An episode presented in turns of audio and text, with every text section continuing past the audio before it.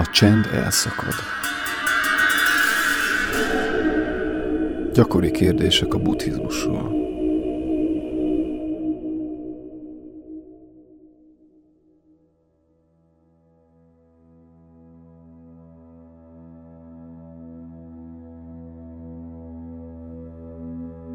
Kérdezd a tanítókat. Miért teszik sok buddhista húst és visel szörmét? Miért van az, hogy az állatokkal való kegyetlen bánásmódot jóformán soha nem vitatják vagy kérdőjelezik meg buddhista körökben vagy magazinokban?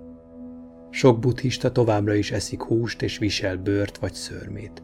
Én nem értem ezt. Mi az önök nézőpontja, és vajon hogyan idézhetnénk elő változást mi, akik a darma szerint élünk? Zenkei Blanche Hartman a San Franciscói Zen központ volt apátnője. Meglátásom szerint mi magunk tehetünk a legtöbbet azért, hogy változást idézzünk elő a körülöttünk lévő világban. Méghozzá személyes példánkon keresztül, azzal, ahogyan a saját életünket éljük. A legmeggyőzőbb érv amellett, hogy minden lény felé kedvességgel és együttérzéssel forduljunk, az, ha találkozunk valakivel, akit teljes szívből valódi odaadással teszi ezt. Így érezzük az ilyen emberek kedvességének és együttérzésének hatását, és azt is megfigyelhetjük, hogy az az ember, aki így él, alapjában véve boldog, hálás és kedves is. A kérdésed arra bátorítja majd a darma gyakorlóit, hogy elgondolkodjanak azon, vajon az a mód, ahogyan élünk, minden lény javát szolgálja-e, és nem csak az emberét. Én például már azon voltam, hogy azt mondjam, soha nem láttam darma testvéreimet szörmét vagy bőrt viselni, kivéve a cipőket. De én is elkezdtem azon gondolkodni, vajon képes lennék-e olyan lábbelit találni, ami megfelelő a számomra, de nem bőrből készült. Tehát úgy gondolom hasznos, ha felvetjük ezt a kérdést, mert ennek révén talán jobban meggondoljuk majd, milyen döntéseket hozunk. Azonban arra is vigyáznunk kell, hogy ne essünk abba a fájdalmas tudatállapotba, amely azzal jár, hogy elítélünk vagy kritizálunk másokat. Az Egyesült Államokban az általam ismert darma csoportok közül a legtöbben kizárólag vegetáriánus ételeket szolgálnak fel. De fontos, hogy tudatában legyél, hogy vannak olyan tradicionális buddhista kultúrák, amelyek nagy magasságban vagy magas földrajzi szélességen helyezkednek el – ahol az éghajlat nem megfelelő arra, hogy a lakosság kizárólag azokat a növényeket fogyassza, amelyek ott megteremnek. Ezekben a kultúrákban kialakult szokássá vált, hogy az emberek az állati eredetű táplálékot fogyasztják, és annak lététől függenek.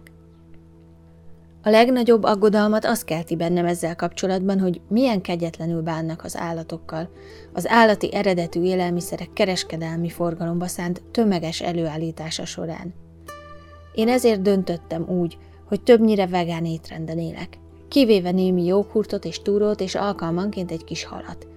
Ezen kívül támogatom még a PETA állatvédő szervezetet is a béli törekvésükben, hogy segítsenek tudatosítani az emberekben, hogy sokkal emberibb bánásmódra van szükség az emberi fogyasztásra szánt állatok nevelése során.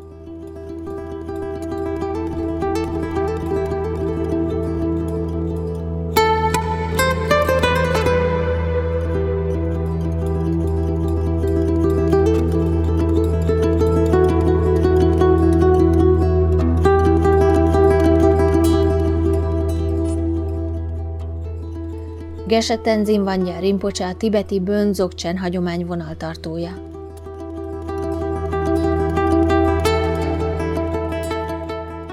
A szerzetesi fogadalmak között van egy olyan fogadalom, ami tiltja a húsevést, de a tibeti szerzetesek gyakran nem ragaszkodnak ehhez a szabályhoz olyan szigorúan. Tibet hegyvidéki tájain, nagy földrajzi magasságban élve, a pörkölt árpa, a hús és a tejtermékek jelentik az egyedüli élelemforrást. Ha nem ennél húst, az étrended igen szegényes lenne. Így az emberek rászoktak arra, hogy a túlélés érdekében hússal táplálkozzanak. A tibetiek nagyon vigyáznak arra, hogy semmilyen élőlénynek, még egy szúnyognak vagy egy egérnek se ártsanak, meg ne öljék azokat. Tudatosan arra törekednek, hogy megóvják, megvédjék a többi lény életét. De amíg a mindennapi élelemről és a túlélésről van szó, a húsevésnek itt történelmi hagyománya van, és alapvető táplálékforrás. Ezért nagyon sok imát mondanak azokért az állatokért, melyeket azért ölnek meg, hogy legyen élelmük. És amíg életben vannak, tisztelettel bánnak velük.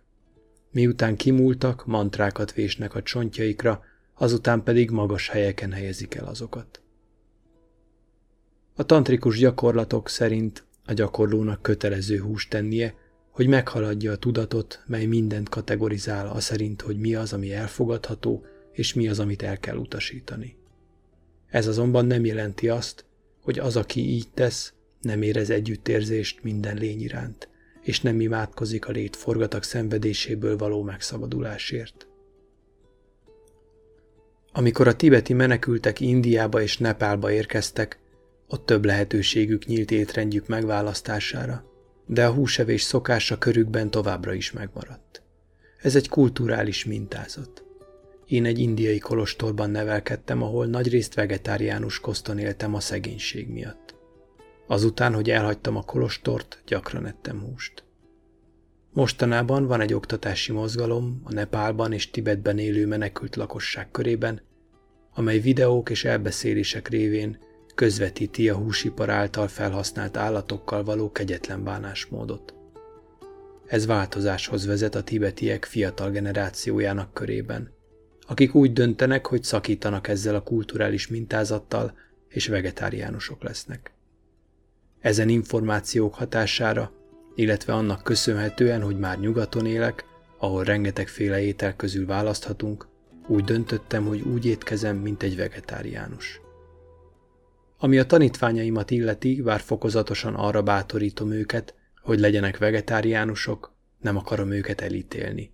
Azt gondolom, hogy személyes reflexió révén az ember képes rá, hogy a maga számára megfelelő motivációt fejlesszen ki, és megváltoztassa egy szokását.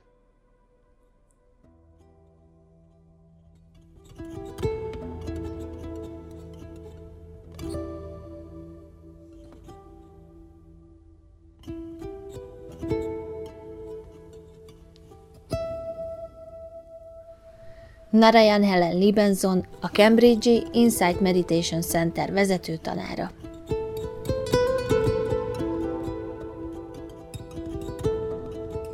Az én álláspontom szerint minden bizonyal a vegetárianizmus a lehető legjobb választás.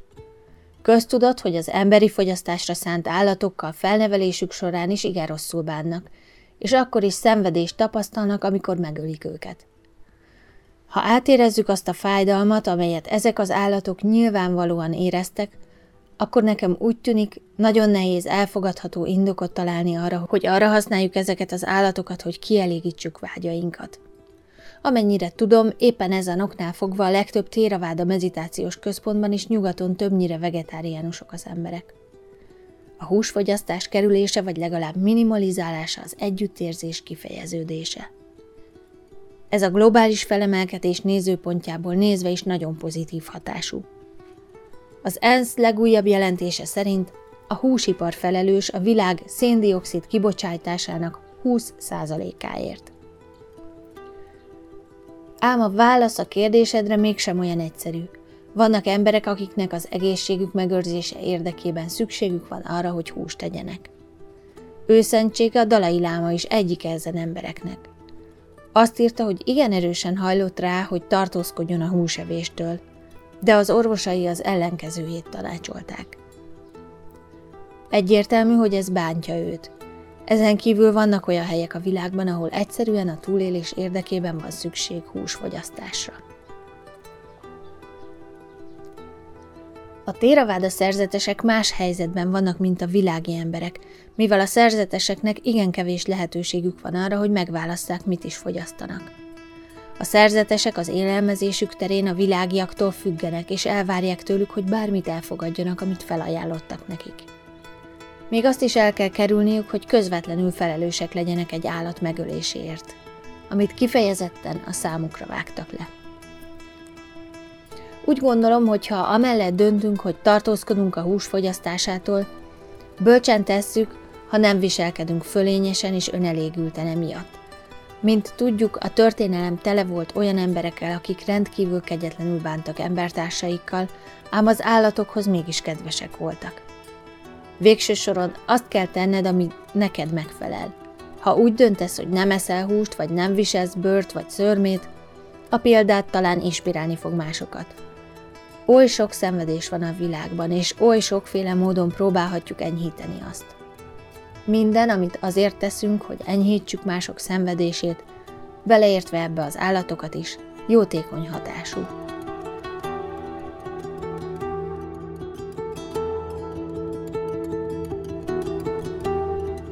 Forrásunk a Lions Roar.